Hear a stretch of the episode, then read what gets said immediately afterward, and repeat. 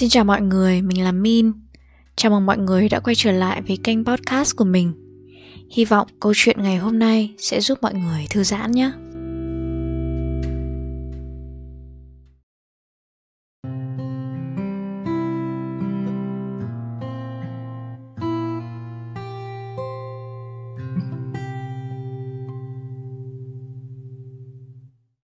Nắng chảy dài trên nền cỏ trước cửa phòng trói trang và nhảy nhót trong cái giá lạnh của miền Bắc nước Đức. Cô mở cửa sổ ra và cố hít lấy vài hơi lạnh để cố xua đi sự mơ hồ, bối rối và một nỗi đau chẳng thể gọi tên. Hít vào, thở ra, lại hít vào, thở ra. Cô cảm nhận được hơi thở nhưng lại chẳng biết mình có đang sống hay không. Người ta nói có ba câu hỏi quan trọng nhất trong cuộc đời của mỗi người mà mình nhất định phải trả lời được. Ta là ai? Vì sao ta ở đây? Và mục đích sống của ta là gì? Cô vân vê tay nắm cửa sổ, rồi nhìn chằm chằm vào cây lê trụi lá ngay sát cửa phòng. Nhìn như thể nó đột nhiên thấy ngượng với ánh nhìn của cô mà quay ra giúp cô giải đáp mấy câu ấy vậy. Cô muốn sống? Tất nhiên. Nên cô cố định nghĩa bản thân mình cố tìm câu trả lời để giải đáp cho những câu hỏi cho đời mình. Chỉ là cô chưa thể. Có nhiều lúc tưởng chừng như cô có thể trả lời được những câu hỏi đó, thì lại có ai đấy bước đến bên cô và làm lung lay những điều tưởng như chắc chắn. Cô mở phần tin nhắn trong zalo và thấy có một tin nhắn từ người thân. Cái gì cũng phải cố con nhé cô đóng cửa sổ lại, bước vào bên trong và nằm xuống giường trên đời này có hàng tỷ những chân lý, có hàng ti tỷ những điều đúng đắn. Chúng ta biết chứ, nhưng chúng ta chẳng thể nhớ hết được. Đến khi có ai đấy đột nhiên nhắc mình hay vỗ về mình bằng một lời nào đó vào những lúc mà bản thân cần nhất, thì lúc ấy mình mới thực sự cảm nhận được. Cái gì cũng phải cố, học hành phải cố, làm việc phải cố, quan tâm chăm sóc phải cố, tích cực phải cố. Cô thở dài một hơi và lặng lẽ chìm đắm trong những suy nghĩ miên man. Sống là phải cố gắng, là phải mệt mỏi. Cô không thích mệt mỏi, nhưng hẳn là cô thích sống chứ. Cuộc sống là một sự tu tập và chiêm nghiệm, là đau khổ và hạnh phúc vì đã từng biết đến sự đau khổ. Đến một ngày nào đó khi sự tu tập không còn mệt mỏi mà trở thành đức hạnh, trở thành hơi thở và bước đi, trở thành nụ cười và mái tóc, thì có lẽ đó mới thực sự là sống. Một hồi chuông đánh thức cô khỏi những dòng suy nghĩ. Đó là một người bạn đã lâu không liên lạc. Anh gọi cho cô vì anh buồn. Và nỗi buồn ấy cần có ai đó lắng nghe. Cô không phải là một người thực sự giỏi lắng nghe, nhưng là một người lười. Đôi khi người ta trò chuyện với ai đó về những câu chuyện của họ, giải bày nỗi lòng của họ và chẳng cần có ai đáp lời. Những gì mà họ cần chỉ là có một ai đấy lười biếng bên cạnh. Lười chế giễu, lười đánh giá, lười phán xét, lười dạy đời và lười nói, ôi, em thương anh quá. Có lẽ chỉ cần sự tồn tại của cô bên cạnh anh để anh có thể hoàn thành hết câu chuyện đời mình và cốc rượu uống dở đã là một điều đẹp đẽ rồi. Nhưng khi lắng nghe những câu chuyện của người khác những nỗi buồn của người khác, cô cũng có thể học được rất nhiều điều. Giả như, thương ai hãy để trong lòng. Anh kể cho cô rằng anh có một người bạn gái. Người bạn gái dễ thương, xinh xắn và cũng thích lắng nghe những câu chuyện của anh. Anh không phải là một người hoàn hảo và có một cuộc đời bất hạnh.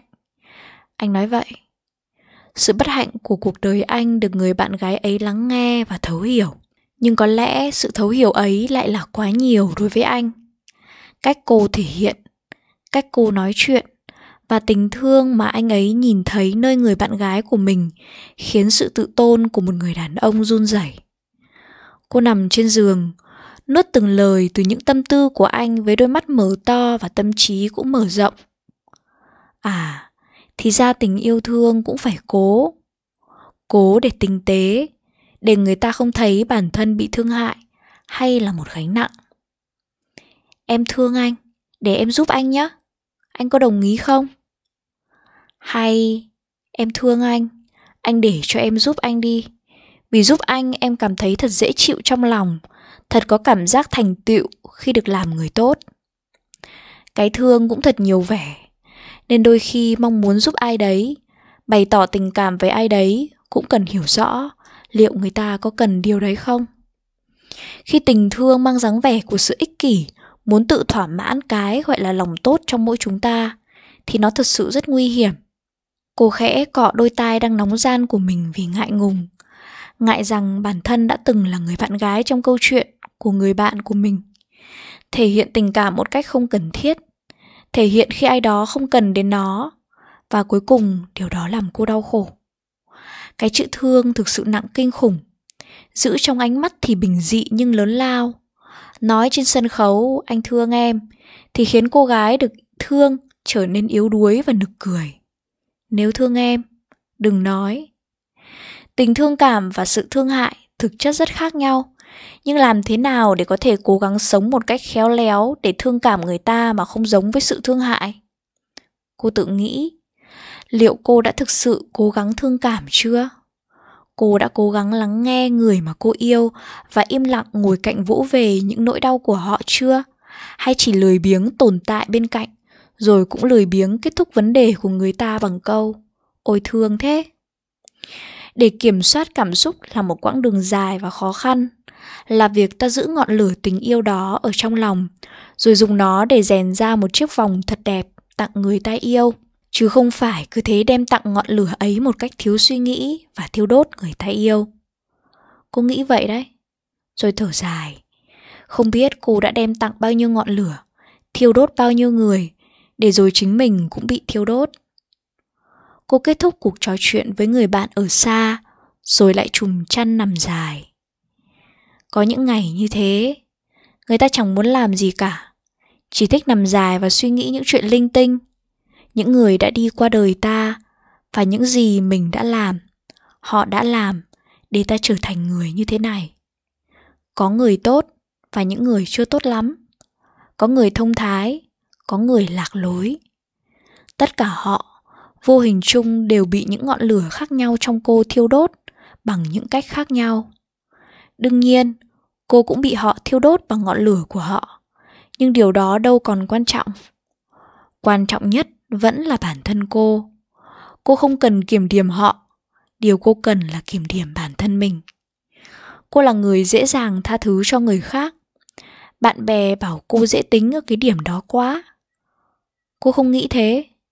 Chỉ đơn giản là vì cô cũng dễ dàng tha thứ cho chính bản thân mình mà thôi. Nhưng sẽ không thể tha thứ được nếu tương lai lại lặp lại những lỗi lầm mà cô đã từng mắc phải trong quá khứ, mặc dù thật khó có thể nói trước được. Nhưng đúng, cái gì cũng phải cố con ạ.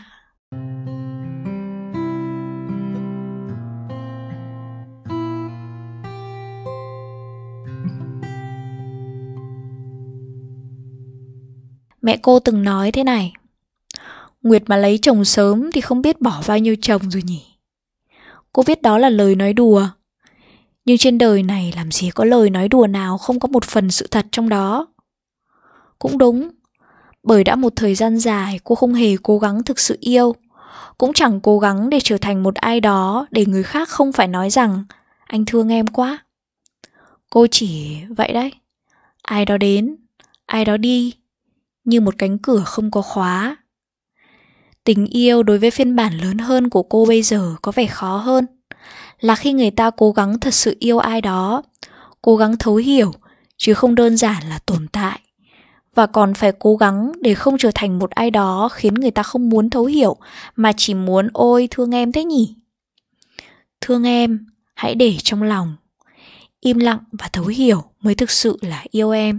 Con người có một sức mạnh rất phi thường cô tin điều đó sự im lặng và thấu hiểu là cái gì đó mà ta hoàn toàn có thể cảm nhận được bởi có những sự im lặng rất khác nhau ta có thể ngồi cạnh một ai đó im lặng nhưng vẫn nhận thấy được sự lạnh lẽo ở họ. Hoặc là ai đó im lặng của sự khinh bỉ, hoặc im lặng vì ngại ngùng. Chúng ta đều có thể cảm nhận được và sự im lặng của lòng bao dung, của tình thương cũng có thể cảm nhận được.